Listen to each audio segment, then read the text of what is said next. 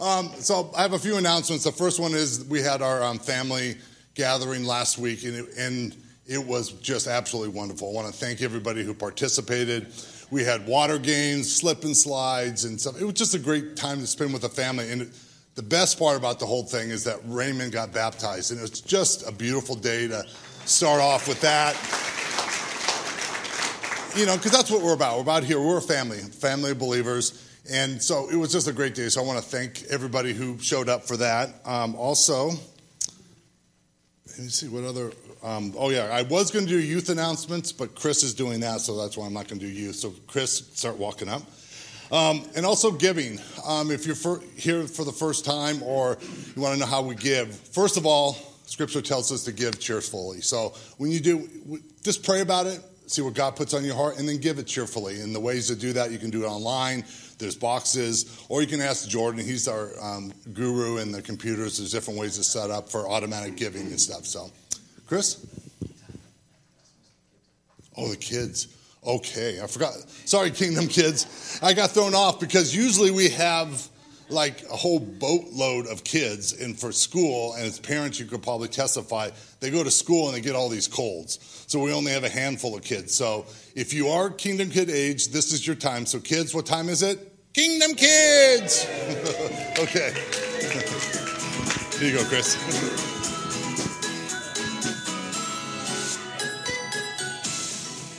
good morning everybody uh, you know, sometimes it's funny because sometimes you pray to God and ask Him to uh, bring you outside of your comfort zone.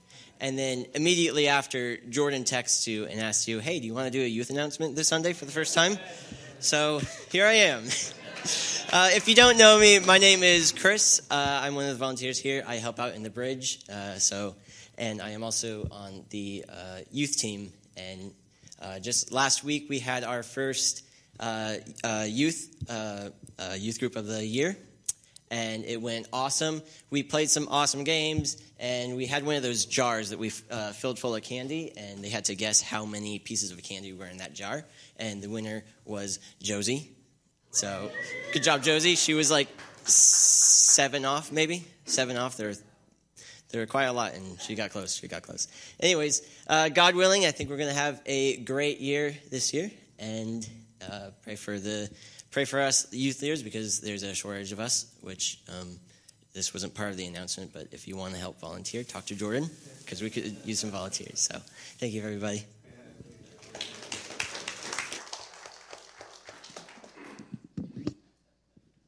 Good morning.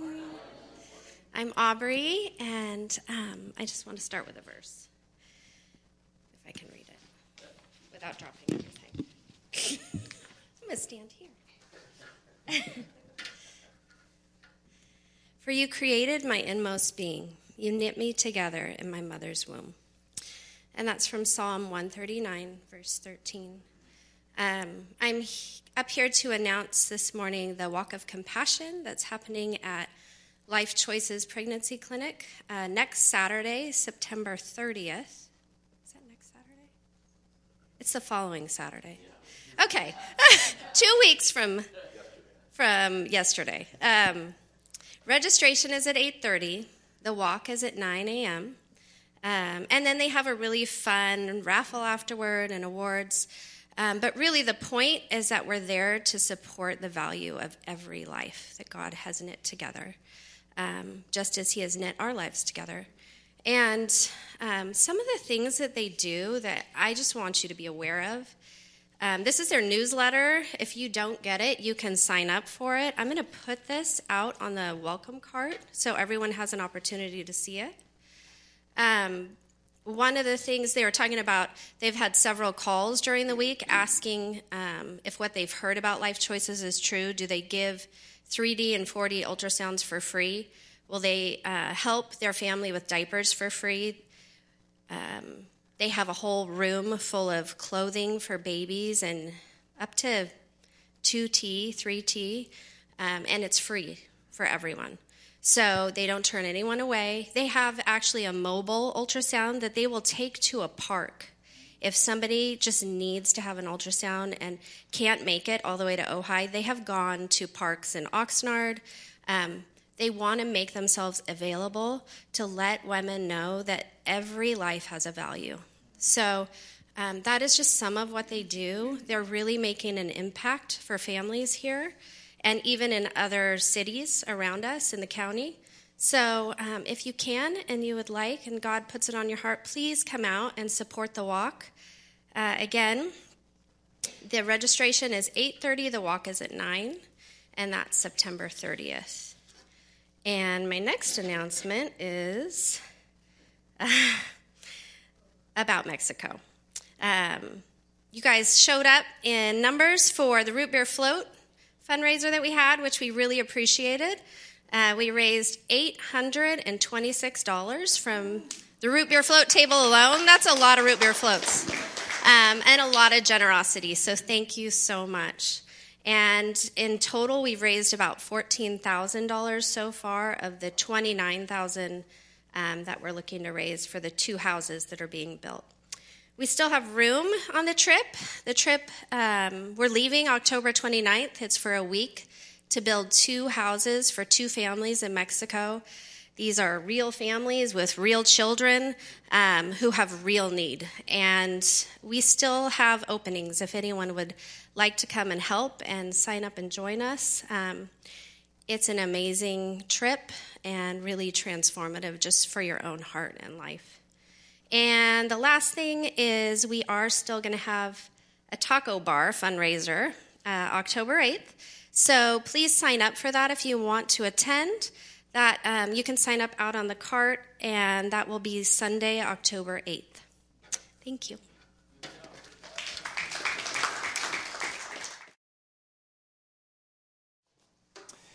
We are going to uh, continue through the Gospel of Mark.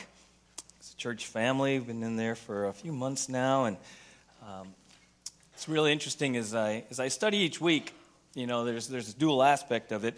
Uh, one is, um, you know, for, for the church family, but then also it's, it's for me. And like, well, Lord, how are you going to grow me through this? And what are you speaking to me about? And, and you know, as we've journeyed through Mark chapter 2, if you remember, uh, you know, it's really a, kind of a twofold context foundation of Mark chapter 2, where Jesus has these interactions with the Pharisees and uh, he's, uh, on the one hand, trying to really make it clear about who he is. He's God, he has the ability to forgive sins, he's the Lord of the Sabbath, right? He can heal.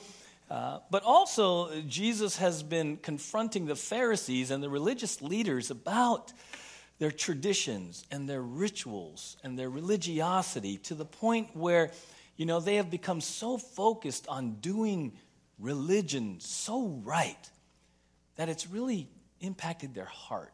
It's impacted their compassion, it's impacted their view of human need all around them. And we're going to continue into Mark 3.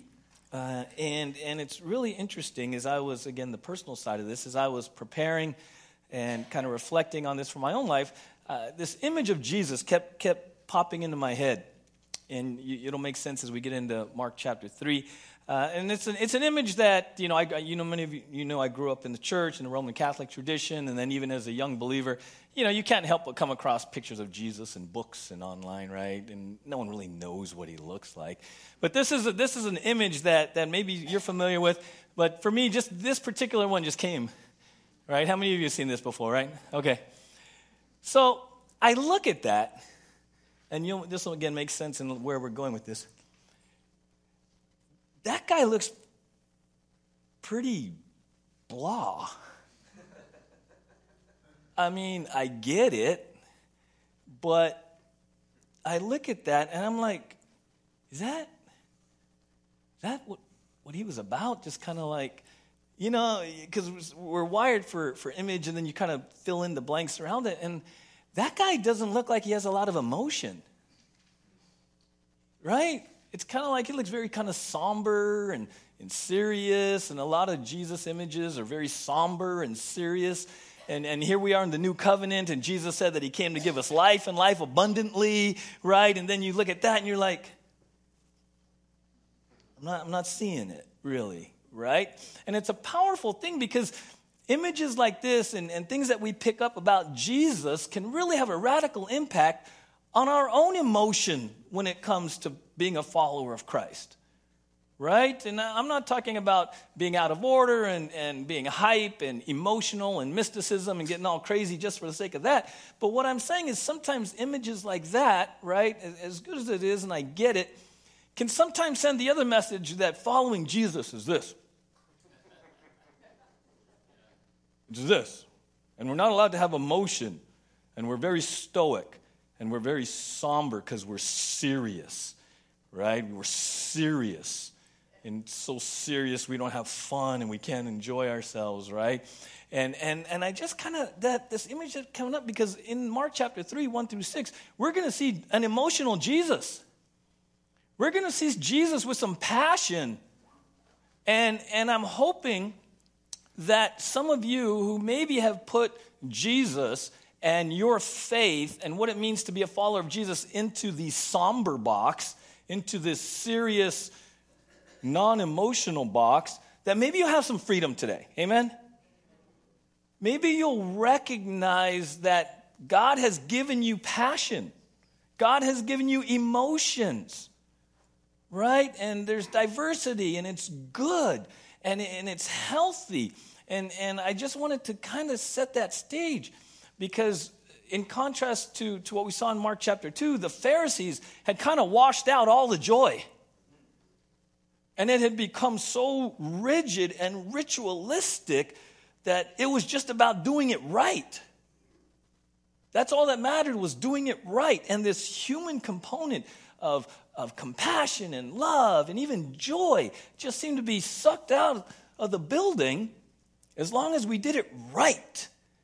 And I guess hoping that the, the Spirit speaks to, to us this morning that Jesus had passion. Jesus had emotion. And, and there's an element where we, we have to allow that. We have to allow that. Now, I don't know if it's something that you picked up in your house or in tradition, you know, church tradition where it's very kind of like this, okay? And I understand issues of respect. I understand issues of, of you know, um, order and all of that.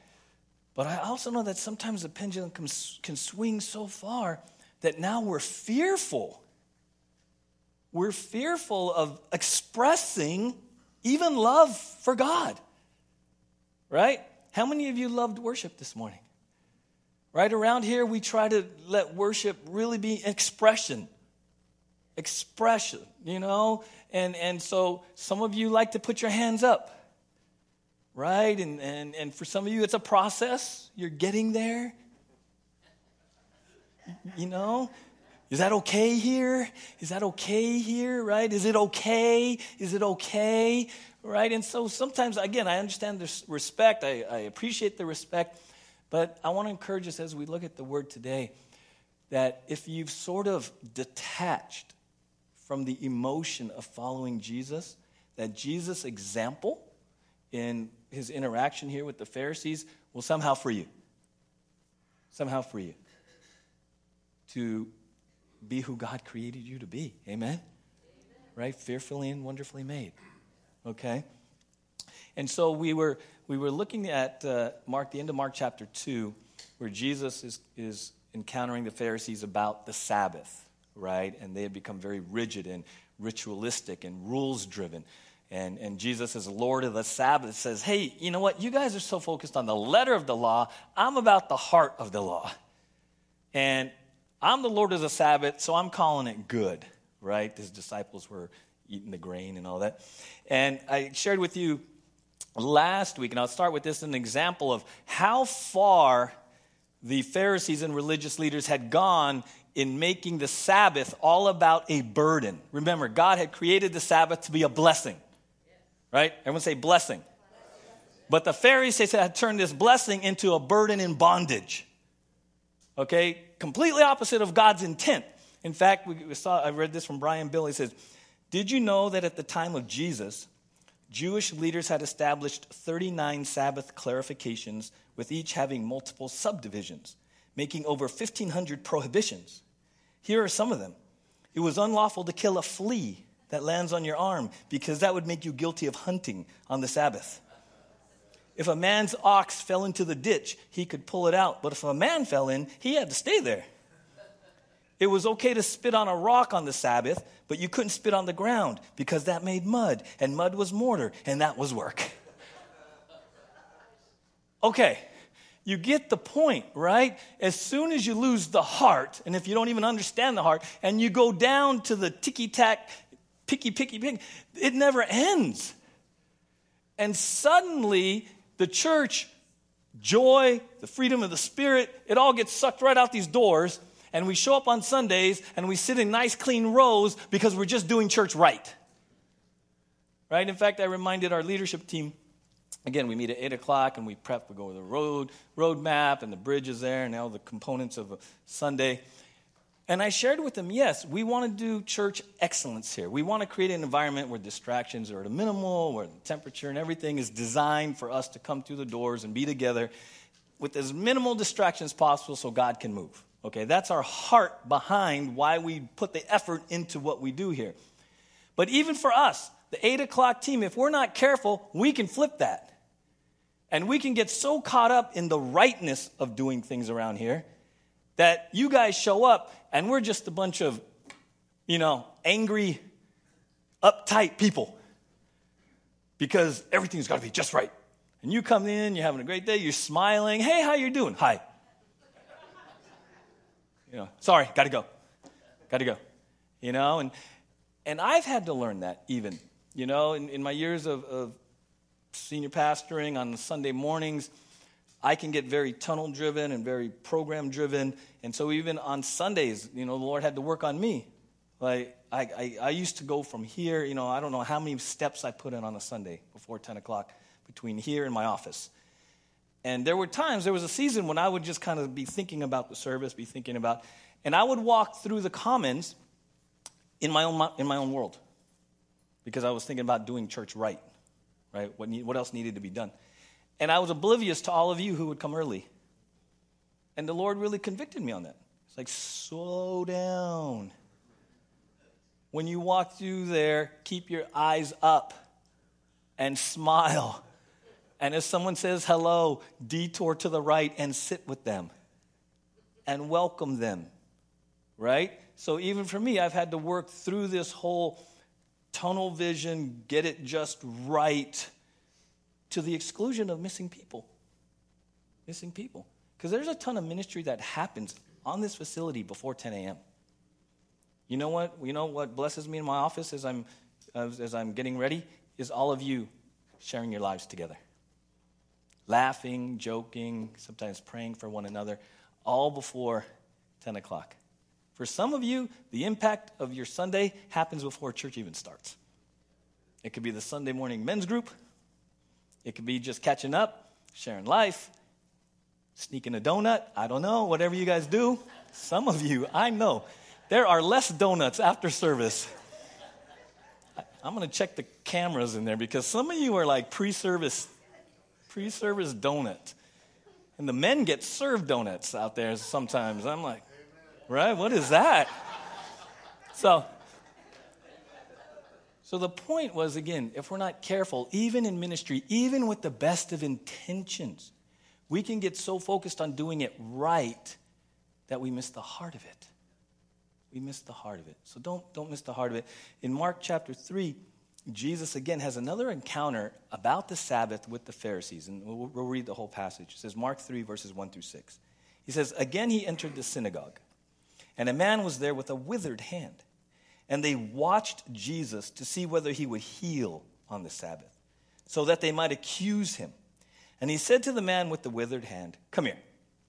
And he said to them, Is it lawful on the Sabbath to do good or to do harm, to save life or to kill? But they were silent. And he looked around at them with anger, grieved at their hardness of heart, and said to the man, Stretch out your hand. He stretched it out, and his hand was restored. The Pharisees went out and immediately held counsel with the Herodians against him, how to destroy him. Okay, so again, great setup. And they're in the synagogue on the Sabbath. In Luke 6 8, Luke tells us about this particular incident that Jesus knew their thoughts. Okay?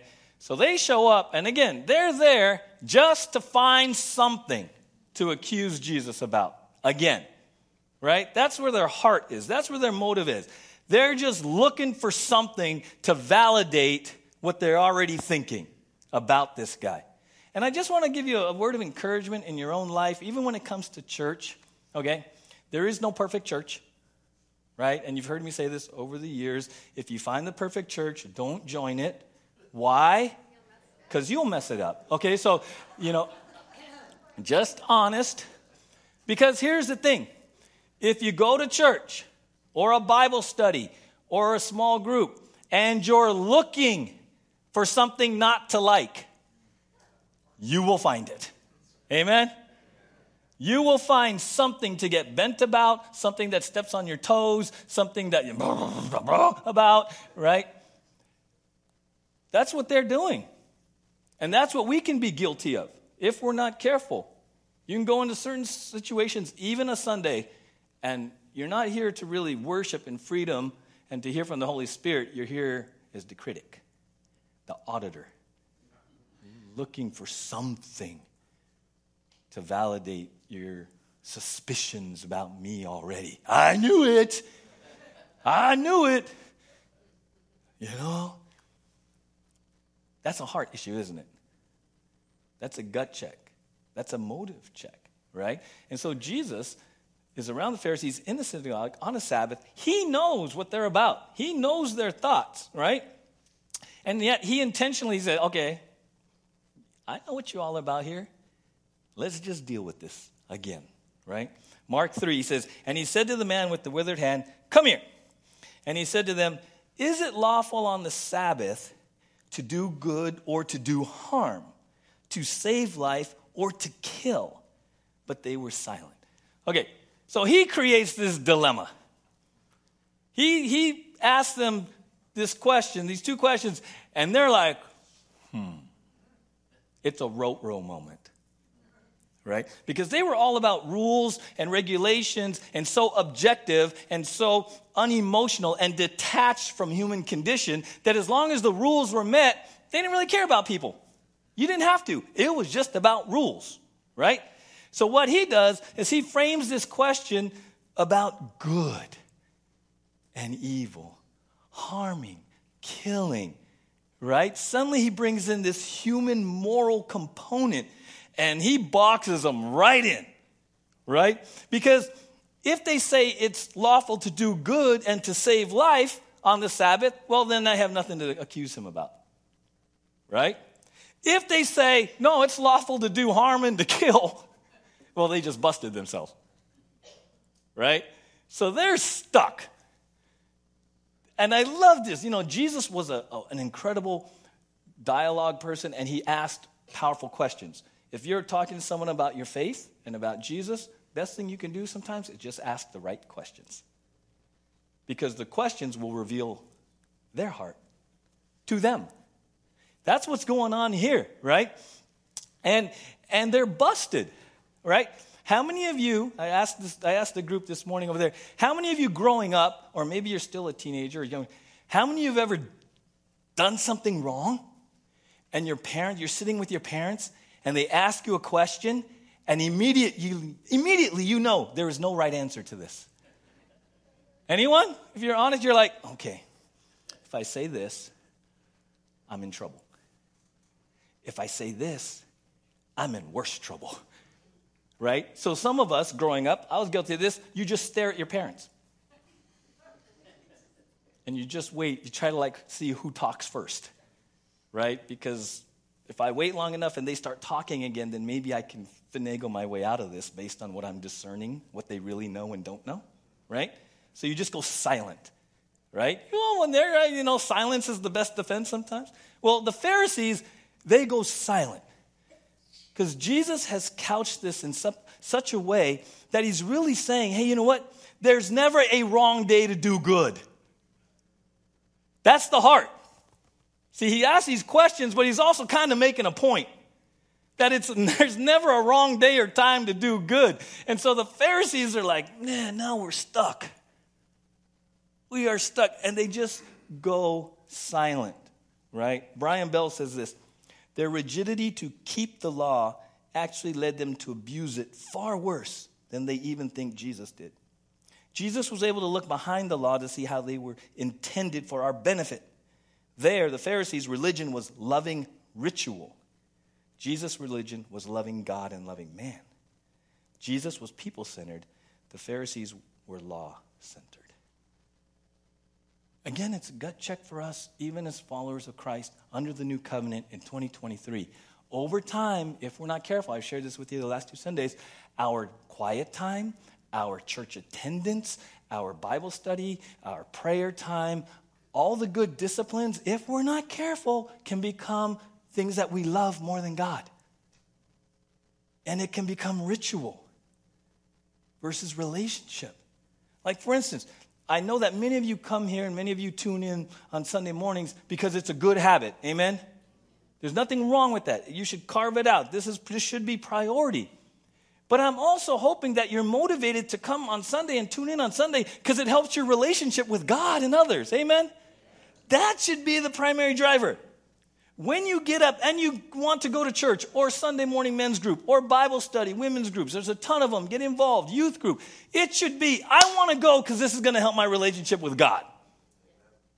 That should be the driver. But over time, if we're not careful, our hearts shift into ritual. And then if we're not careful, we miss a few Sundays, and then the accuser comes in with what? Guilt and condemnation and accusation. And oh, I haven't been there in a few weeks. Psh, I don't know if I want to go anymore. I feel bad for not. Yeah, yeah, you shouldn't go. You shouldn't go. What are they going to think about you? What are you going to say when they ask, Where were you last Sunday? And you know you were really sleeping in. What are you going to say, right? And so the enemy gets in there, the flesh gets in there, and suddenly you're isolated and disconnected because maybe you flipped it. And the motive to keep a ritual was no longer strong enough a motive to come to love God and others. How many of you are blessed just by coming? I'm not talking about the sermon, I'm just being here. You just like, it's worth it. How many say it's worth it? Well, I mean, honestly, you're here, so there is some value in your. Some of you know, you got dressed, some of you ate, you got in your car, you spent gas to get here, unless you rode from Tennessee to be here. Thank you. So, um, there was value. You're here, so to me, there was value. The cost benefit analysis, right? Spreadsheet, right? You're here. I'm hoping that the value is based on relationship. I'm hoping it really is. That's why I'm saying your Sunday experience is not just 10 a.m. to whenever we say ready, break, amen. It's before, it's after, it's the donuts, it's the fellowship, it's, it's the whole thing. It's because it's all relationship. It's all relationship. In that we have structure, in that we actually have a roadmap and you know we test the mics and they, they get here and they were rehearsing at 8:30, 8:45. In that we want to do it well, but it's all to facilitate relationship. Amen. If we ever flip that, this place is going to dry up. And then we're just going to be like, you know, very you know, and we're going to do church right, but there'll be no life. There'll be no, it's okay. It's okay, all right? So we got to keep it, keep the priorities, the main things, the main things. So two things happen. He asks these questions, they go silent. Right? So two things happen. In Matthew 12, parallel passage, Jesus actually gives them the answer. He says this He said to them, Which of you has a sheep? If it falls into a pit on the Sabbath, will not take hold of it and lift it out? Of how much more value is a man than a sheep. So it is lawful to do good on the Sabbath. So he lets them off the hook. He tells everyone there, whoever's listening, here's the answer, right? Remember at school, the teacher would ask a question, and everyone kind of knew nobody answer because eventually he's going to give it up. Anyone, right? You just. So Jesus gives up the answer to the class, to the synagogue, right? Yes, it's lawful to do good on the Sabbath. And then something else happens, though. Matt, going back to Mark. And he looked around at them with anger, grieved at their hardness of heart, and said to the man, Stretch out your hand. He stretched it out, and his hand was restored. The Pharisees went out and immediately held counsel with the Herodians against him, how to destroy him. He asked the questions, they go silent. And Jesus is just looking at all of them. And verse 5 says, He got angry and grieved. There's emotion. See, again, sometimes when we read the scriptures, if we're not careful, we look at Jesus interacting with the Pharisees and we think it's just all very academic. And somehow they talked like this. And they had these discussions. And it was all very pleasant and very, you know, just nice. It was just all very nice, right? Stoic Jesus, passive Jesus, you know, weak, wimpy Jesus. Oh, yes, come follow me. You don't want to? Oh, that's okay. You know, we get these weird pictures of Jesus as like emotionless, wimpy, like kind of a punk, right? And, and I love this because it says, He looked around at them with what? Anger, grieved at their hardness. Jesus gets mad. Now that's interesting because in, I've been doing ministry for 30 years, and I literally have come across situations, and maybe with the best of intentions, where, because I used to do youth ministry a whole lot, where parents somehow, and I, I, I never really understood, I remember a couple instances where they would try to instill in their kids that getting mad was wrong. Just the emotion of anger. Like somehow Christians don't get angry. Thank you, because I know your temper, so um but yeah, and it's it's a prison. Because anger is just simply an emotion. It's a God-given human emotion. But again, you know, again, best of intentions, maybe I'm always like to give the benefit of doubt. There have been times when, when, you know, a Christian student or someone would get angry and the response would be, bad Christian. Bad Christian. Why are you getting angry? That's bad. And imagine what confusion that causes. You're human, something has happened to, to stir up anger, and you're being told, taught, punished, disciplined, that you're not even supposed to have this emotion. Right? And yet, here in Mark 3, it says Jesus looked around at them with anger. Jesus got angry and grieved. Okay? Now, that word anger is not a temper tantrum, it's not an irrational outburst. Okay? The word picture of that word anger there is like sap rising in a tree. It's like there and it's rising and it's rising, okay? It's part of who you are, okay? It's, it's, it's again, not an irrational outburst, and, and it's really coming from a place of this. One person says this it is a holy, just revulsion against what is contrary to and opposes God's holy nature and will. So this is Jesus, Lord of the Sabbath, God. He's dealing with them. He asks them a pointed question. Here's the other thing, too. Remember the back, he, he wants them, he wants their good. He wants them to get it. Okay? So part of this is Jesus setting them up to get the answer. You ever like try to lead someone and make it like right to the very end where you're like, come on, I've set the table. There's no thinking left. Just say it.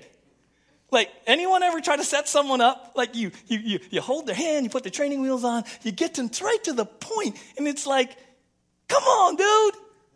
There's nothing else. I don't want to give you the answer. Just give me a little bit that you got it. Give me a little bit that you're getting it, right? That's kind of what Jesus was doing because he has a heart for them. So he's asking them, he sets them up, and all they have to do is say, It's lawful to do good.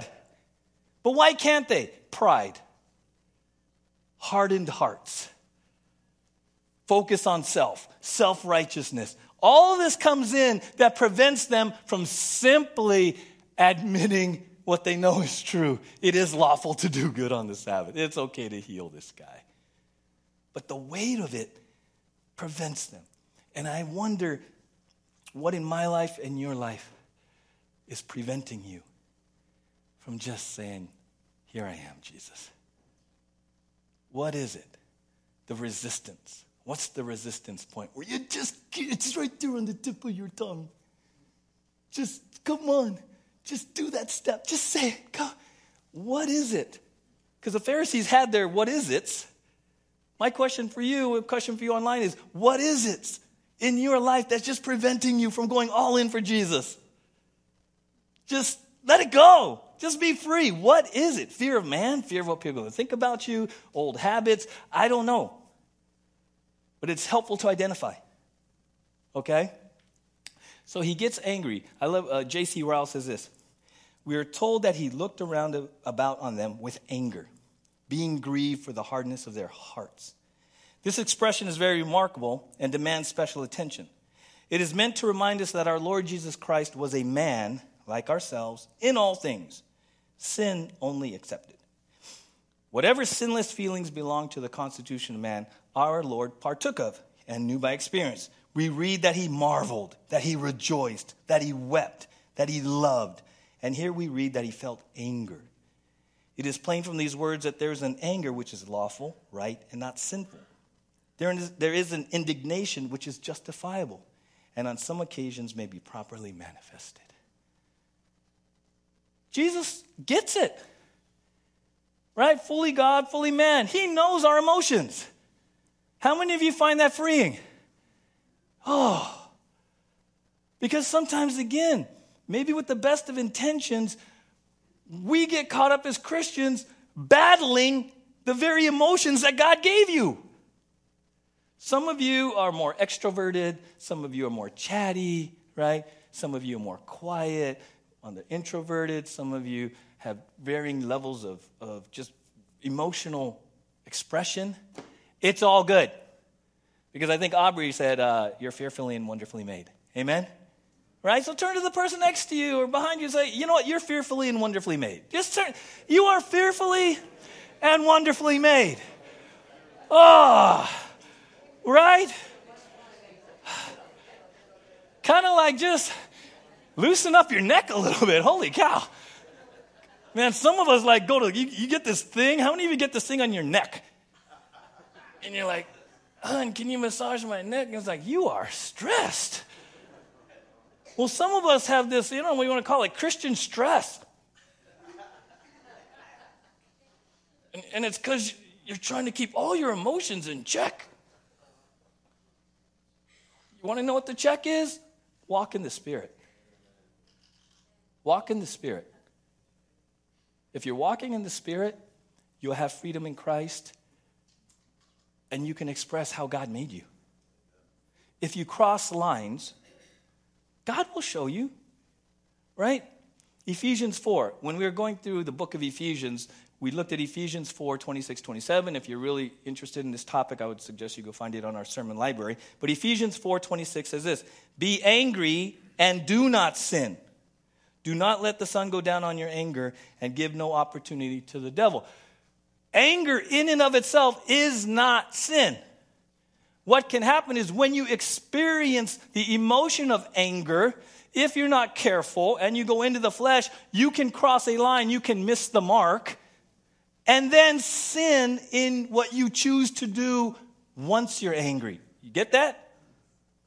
Anger, in and of itself, is not sinful. How do we know that? Uh, Jesus was angry. It's what you do once you recognize, I'm angry. Are you going to go into the flesh and now react and rage and da da da da da? Or are you going to be in the spirit still and ask God, what do I do with this anger? Right? Regarding righteous anger, I like what John Piper says. He says this Righteous anger is being angry at what makes God angry. And righteous anger is the right word order. Because, because God is not fundamentally angry, He is fundamentally righteous. Very important. God's anger is a byproduct of His righteousness. Righteous anger is, uh, is roused by evil that profanes God's holiness and prefers His goodness. So, as believers, it's okay in the sense righteous anger is that which is profaning God's character. Yes, there are a lot of things in this culture that you can be righteously angry about. Because it's an affront to God and His Word. There's nothing wrong with that. That should stir you. If you're a child of God, right? and there's things that you're seeing that are like directly coming against God's righteousness, His holiness, His character, the Word of God, it's okay to be righteously angry.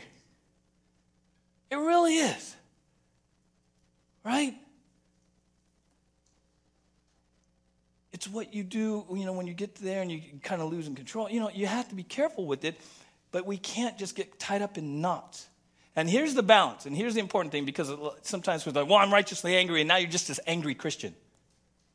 Now you're just this, and like, dude, what's up? I'm righteously angry. Right? Okay, I get that, but let's let's keep reading. Let's keep reading. Mark 3 5. He looked around at them with what? Anger, not period, comma. Anger, grieved. Everyone say grieved grieved at their hardness of heart. So Jesus, he goes, whoop,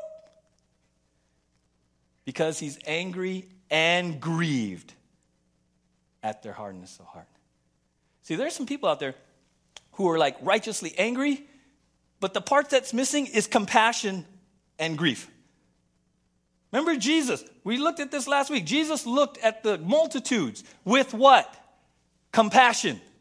Because they were like sheep without a shepherd. Okay? When you and I look at the lost who don't know Jesus, who are caught up in all kinds of evil and darkness, do you have compassion? Are you grieving for them? Or are you just kind of righteously angry and hope that they get their act together?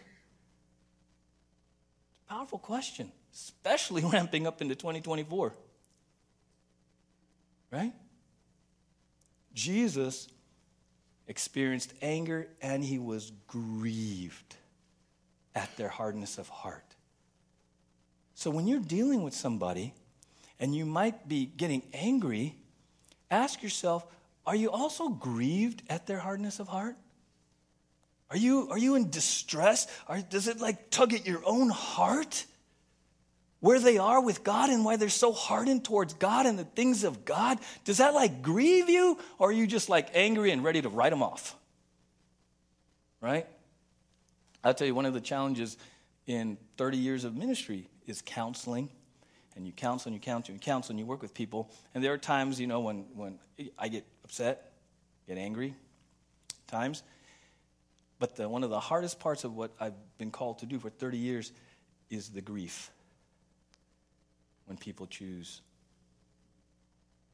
to walk away. I've told them all the verses, they know everything they need to know. But when they choose to walk a road focused on self and in the old and all that, be honest with you, it's grievous. It's grievous. It is one of the most grievous, painful parts of shepherding the church. Because that door is locked from the inside. I can't legislate a changed heart. Around here, we don't guilt you into a changed heart. We speak the truth in love. We'll meet you umpteen times. At a certain point, though, I've had to tell people, bro, I'm talked out. I've shared everything. Now I'm just repeating myself. I need you to be able to do something here. I need an indication that you're willing to take a step. And when they don't, I'll be honest with you, it grieves. It grieves. And I have to choose to allow myself to grieve. Because if I don't, then I just become an angry pastor. That happens too. There are churches where the pastor maybe is righteously angry about things, but because we're human and we want to protect our own heart from grief and sorrow and sadness, we harden, even in ministry. And then it's like, dude, what's up with Richie? He just goes up there and he's just angry all the time. And he just starts yelling at us. And we leave here Sundays like we were in like boot camp from the drill sergeant, right? I don't even want a donut anymore. I just lost my appetite. I used to like to hang out after. Now he just comes around and everyone, the room clears, right? Why is that? Because if I'm not careful and I don't allow myself to grieve, then I just stay in anger. Both of them are a choice with what to do with that. Okay, so I want to encourage you, maybe at home, maybe in a relationship you're in, you're experiencing some anger, but maybe you got to bring the grief and compassion into it. Because everyone has a story.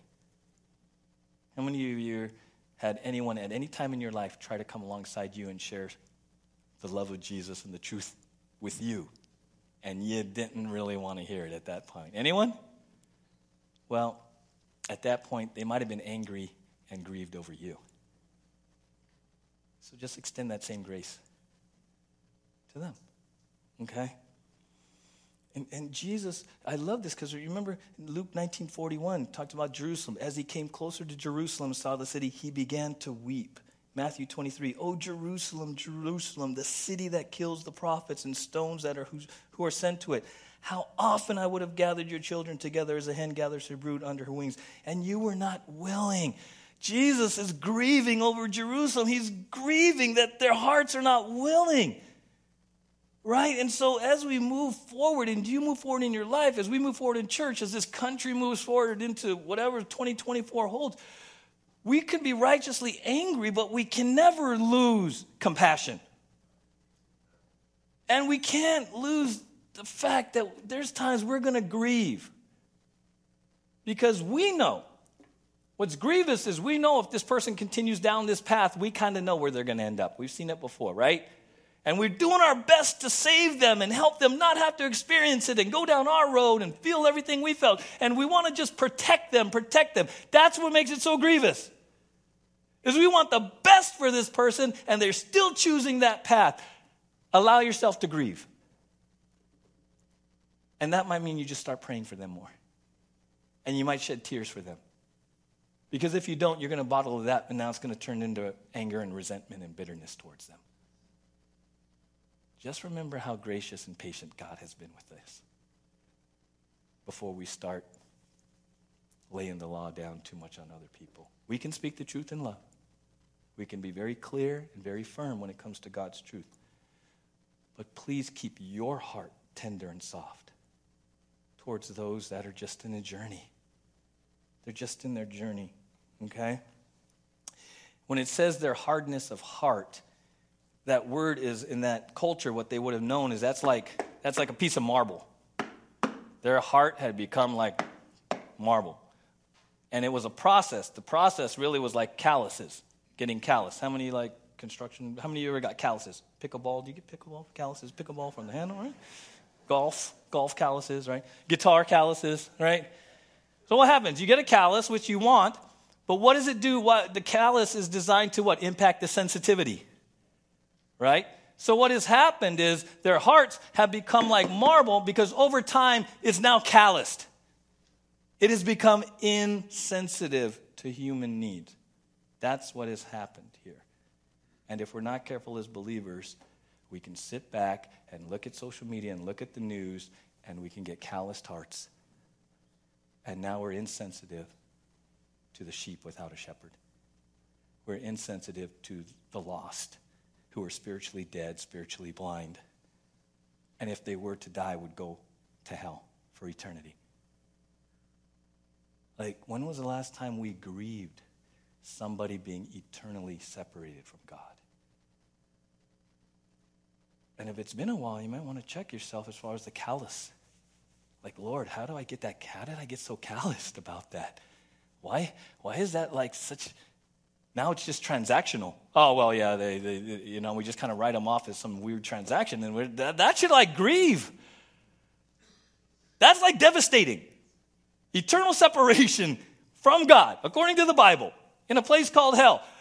That I pray we never get callous. I pray we never get spiritual calluses to the point where it just doesn't matter anymore. Well, we tried. Oh, well. No, you should still grieve. You should still grieve eternal separation. That should also spur us on to love this community because God can use us, right? To make a difference. And then, you know, Ephesians 4:30, again, covered this when we went through Ephesians. It says, "Do not grieve the Holy Spirit of God, by whom you were sealed for the day of redemption." So Jesus is grieved at the religious leaders. He's angry and he's grieved at their hardness of heart. Ephesians 4:30, he's talking to believers now. This is a message to Christians. And here's what he says again Do not grieve the Holy Spirit of God by whom you were sealed for the day of redemption. He's talking about us as believers in our walk and our choices to sin or not to sin, to honor God, not to honor God. When was the last time you really had a desire not to grieve God by your choice? Not to anger God, but to grieve God. Two different things. Because again, drawing from my experience growing up at home, you know, I, I went to church, but I wasn't a believer, and um, a bit of a rebel, a bit of a, okay, a lot of a rebel. And I knew when I make choices and I would get caught, all I would have to do is weather the anger. Anyone? Wait, you know, dad's coming home. You're just at home waiting for dad to roll in. You know it's going to come. You know, I'm, mom's going to tell him exactly what I did. And we're going to have to have the discussion. And how many of you, like me, knew I just got to weather the anger? Right? Okay, if we're not careful, we kind of do that with God. We can kind of get in this habit where we're making sinful choices, pleasing the flesh, and we know it's not thrilling God, but we're okay with that because growing up, we just knew we had to weather the anger for a little bit. And then what? It would blow over, right? It's really interesting, this word grieving, because it changes. And I'm praying for some of you here and at home that you'll go from not wanting to anger God to not wanting to grieve God. Okay? Because the Holy Spirit, you know, in that verse, it's not an impersonal force. Holy Spirit's a person. You can't grieve an impersonal force, you grieve a person, right? Steven Cole says this This verse distinguishes Christian ethics from every other ethical system. Other religions have ethical standards, but none of them command their followers not to sin because their sin grieves God. And Paul is not appealing to his readers to adhere to a certain moral standard simply because it is the right thing to do. Rather, he appeals to them on the basis of their personal relationship with a loving God. Sin grieves the Holy Spirit. Through faith in Christ, you enter into a personal relationship with the triune God. His spirit now dwells within you. Your body is his temple. On the basis of these facts, Paul exhorts you to glorify God in your body.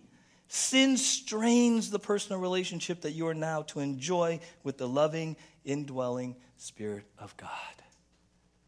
It's personal. Everyone say personal. It's personal. It's personal, right? And it's out of love. And, and I'll never forget this, this transition that really impacted me, understanding this is relationship with, with my parents as kind of a rebellious, do whatever I wanted kid. And I had made a choice, I think I was 15, and I had done something. I made a choice, and it was going to potentially have some major implications on my life and the entire family. It was a doozy of doozies. And it came to the point where I knew I had to come clean because after a while there would be no way to hide this. And so, you know, my first go to was mom. Go to mom first. So he set it up, say, Mom, I got to talk to you. And I'll never forget this in our living room in San Diego. And we sit down, and my heart's beating, and I'm like, I just got to tell you what's going on. And I share with, with her everything that's going on and what, what I think is about to happen. And I was waiting for the anger to come. The you know better, how could you? That that anger road, right? What I was not prepared for, and what still chokes me up 40 years later, she just started to cry. And I had never seen my mom cry, let alone been responsible for that depth of grief that she was now experiencing. Out of love for me. Like, she loved me so much, understood the implications of what might, what might happen. And in the midst of her reeling and her grief came this love, like trying to figure out, okay, what are we going to do about this? And I was profoundly just floored by the grief that I caused her, not the anger. And I was like, I never want to grieve someone like that again. I got the anger part, and I tick people off and da da da da da, but to, to sit there and see someone grieving because of my choice was horrific. Really profoundly impacted me and, you know, my relationship with my mom. Because, you know, how many of us, something like that changes, suddenly your parents become human? Anyone? Right? Because until then, they're just the authority figure and they just da da da da da and they don't feel anything. They're, they don't care. They don't know. Right? They don't know what it's like to be a teenager.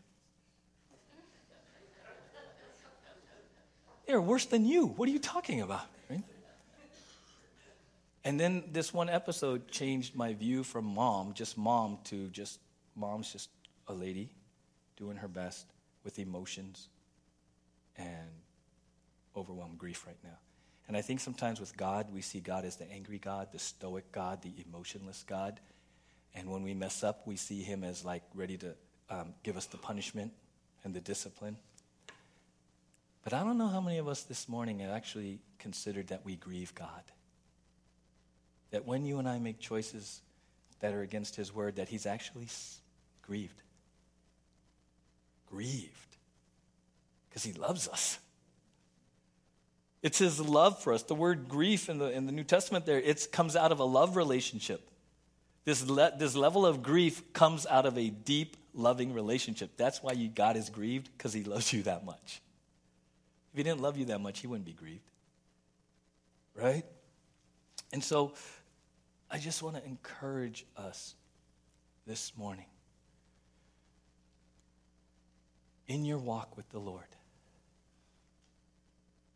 Maybe your heart has become calloused in an area, maybe hardened. Maybe you've not ever asked yourself, or even recently, Lord, is something I'm doing grieving you? Are you grieved right now, God? My language, my attitude, my, my relationships that are not reconciled, my disobedience? Is there something that is, that honestly, the, the thing you do, just ask God, God, am I grieving you? I don't want to grieve you. I mean, it's like literally, I just don't want to. I don't want to. Who would want to do that, right? Because we're in a love relationship with Jesus. Jesus says in John 14, 15, if you love me, you'll keep my commandments. We love Jesus, so we want to obey him. It's a love thing.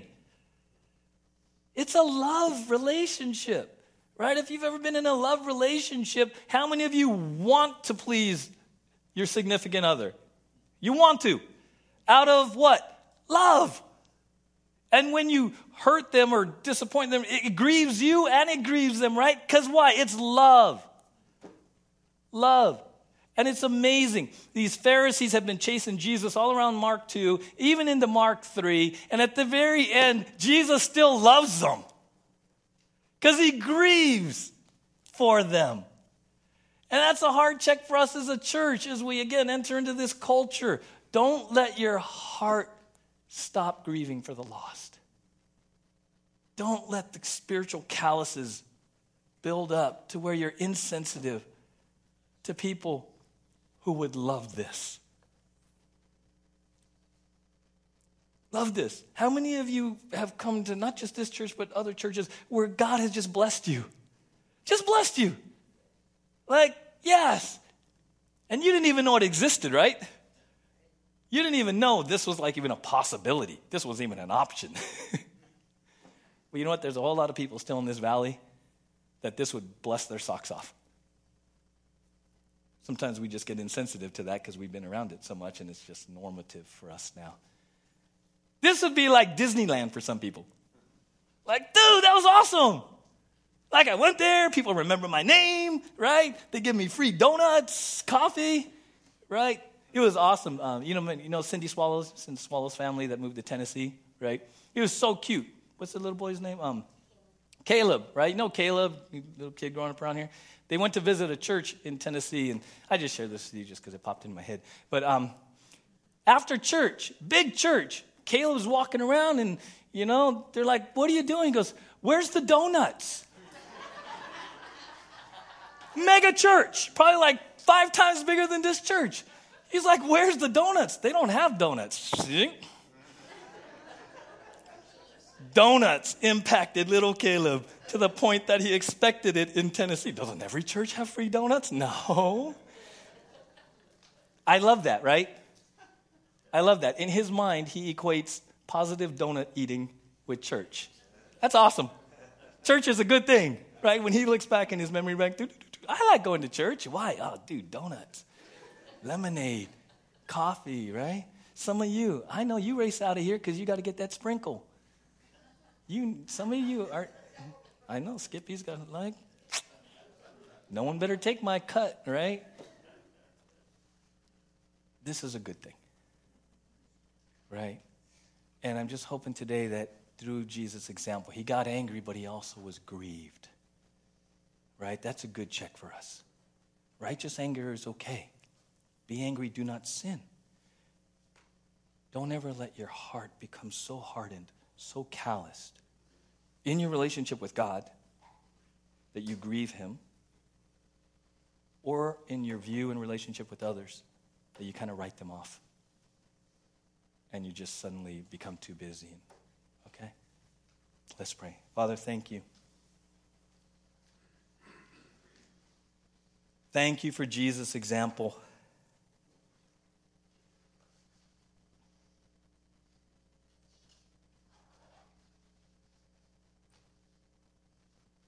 Father, in Hebrews 3, it says, But Christ, as the Son, is in charge of God's entire house, and we are God's house. If we keep our courage and remain confident in our hope in Christ. That is why the Holy Spirit says, Today, when you hear his voice, don't harden your hearts. As Israel did when they rebelled, when they tested me in the wilderness. And so, Father, that's my prayer. Today, as you are speaking through your Holy Spirit, that we would not harden our hearts, but that we would humble our hearts. We would soften our hearts. We would allow you to speak truth to our hearts, transform our hearts. Father, as believers, if we have become calloused to the lost, if we no longer grieve that those who die without Jesus are eternally separated from you, if we have become more consumed with ritual than human need and lost our compassion, Father, forgive us today for our own hardened hearts towards the lost. And Father, right now, through your Holy Spirit, reveal areas in our life if we have become hardened and calloused towards you. We have been choosing actions and behaviors that have been grieving you, but we have been blind to it because of the condition of our hearts. Father, if there's any area in our life right now that is grieving you, please speak it and reveal it so we can confess it and make it right. We just want to be right. And then, Father, if there's someone here who does not know Jesus, I pray that your heart would receive Jesus today. Perhaps you've heard this before and you've been extended an invitation to trust Jesus, and over time, maybe calluses have been building up. I pray today your heart would be softened and you would respond to the call of the Holy Spirit to put your faith in Jesus. Receive Jesus today as your Savior and Lord. Put your faith in Him. You may not understand it all. Trust Jesus. Purpose to follow Jesus. Put your faith in Him alone for salvation today. Open your heart.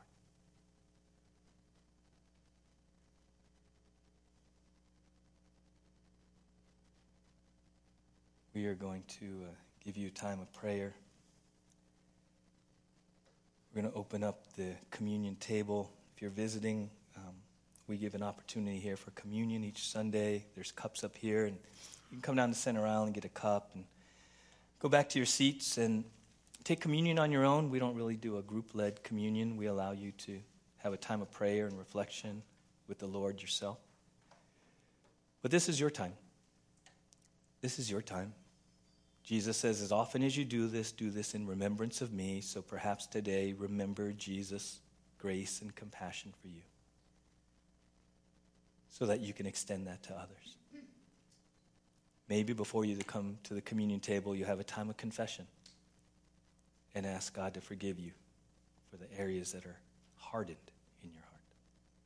Whatever it is, we'll give you this time now to come up, take communion, and uh, just really remember Jesus in your own time. Um, so I have a few announcements. The first one is we had our um, family gathering last week, and it, and it was just absolutely wonderful. I want to thank everybody who participated. We had water games, slip and slides, and stuff. It was just a great time to spend with the family. And the best part about the whole thing is that Raymond got baptized, and it was just a beautiful day to start off with that. You know, because that's what we're about. We're about here. We're a family, family of believers. And so it was just a great day. So I want to thank everybody who showed up for that. Um, also, let me see what other. Um, oh yeah, I was going to do youth announcements, but Chris is doing that, so that's why I'm not going to do youth. So Chris, start walking up. Um, and also giving. Um, if you're for, here for the first time or you want to know how we give, first of all, Scripture tells us to give cheerfully. So when you do, just pray about it, see what God puts on your heart, and then give it cheerfully. And the ways to do that, you can do it online. There's boxes, or you can ask Jordan. He's our um, guru in the computers. There's different ways to set up for automatic giving and stuff. So, Chris? Oh, the kids. Okay, I forgot. Sorry, Kingdom kids. I got thrown off because usually we have like a whole boatload of kids and for school and as parents you could probably testify they go to school and they get all these colds so we only have a handful of kids so if you are kingdom kid age this is your time so kids what time is it kingdom kids okay here you go chris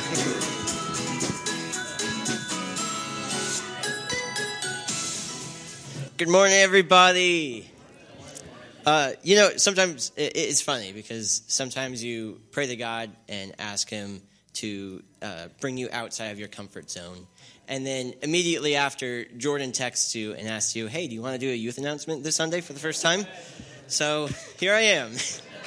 Uh, if you don't know me, my name is Chris. Uh, I'm one of the volunteers here. I help out in the bridge. Uh, so, and I am also on the uh, youth team. And uh, just last week, we had our first uh, youth youth group of the year, and it went awesome. We played some awesome games, and we had one of those jars that we filled full of candy, and they had to guess how many pieces of candy were in that jar. And the winner was Josie. So, good job, Josie. She was like seven off, maybe seven off. There, there were quite a lot, and she got close. She got close. Anyways, uh, God willing, I think we're to have a great year this year, and uh, pray for the pray for us youth leaders because there's a shortage of us. Which um, this wasn't part of the announcement, but if you want to help volunteer, talk to Jordan because we could use some volunteers. So, thank you, everybody.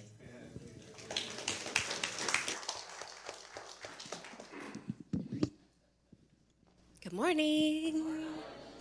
I'm Aubrey, and um, I just want to start with a verse. If I can read it without dropping everything. I'm going to stand here. For you created my inmost being, you knit me together in my mother's womb.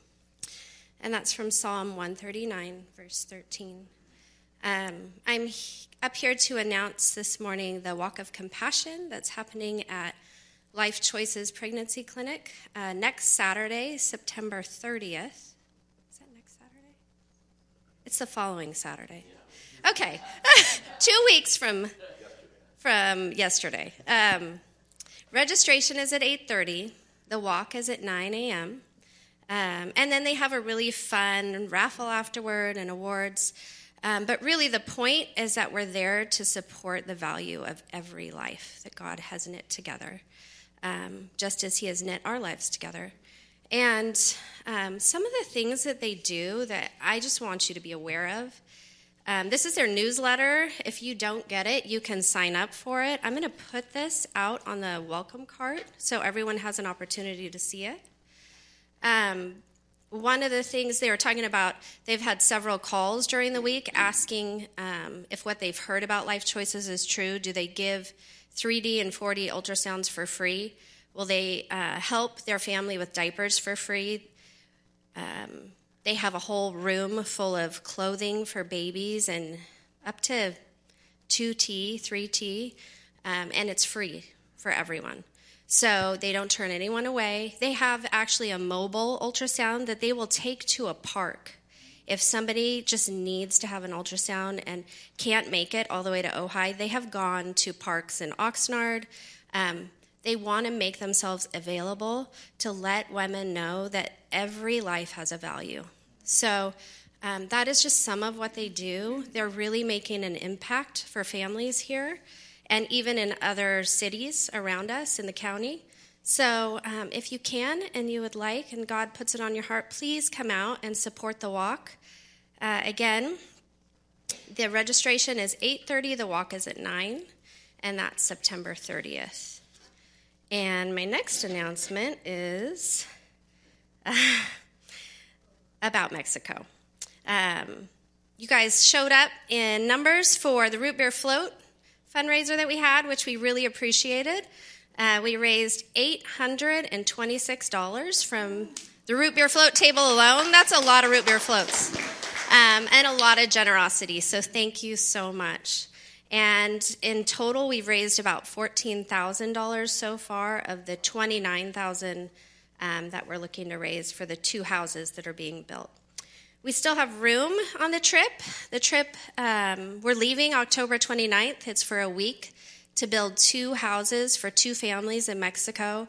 These are real families with real children um, who have real need. And we still have openings if anyone would like to come and help and sign up and join us. Um, it's an amazing trip and really transformative just for your own heart and life. And the last thing is we are still going to have a taco bar fundraiser uh, October 8th. So please sign up for that if you want to attend. That um, you can sign up out on the cart, and that will be Sunday, October 8th. Thank you.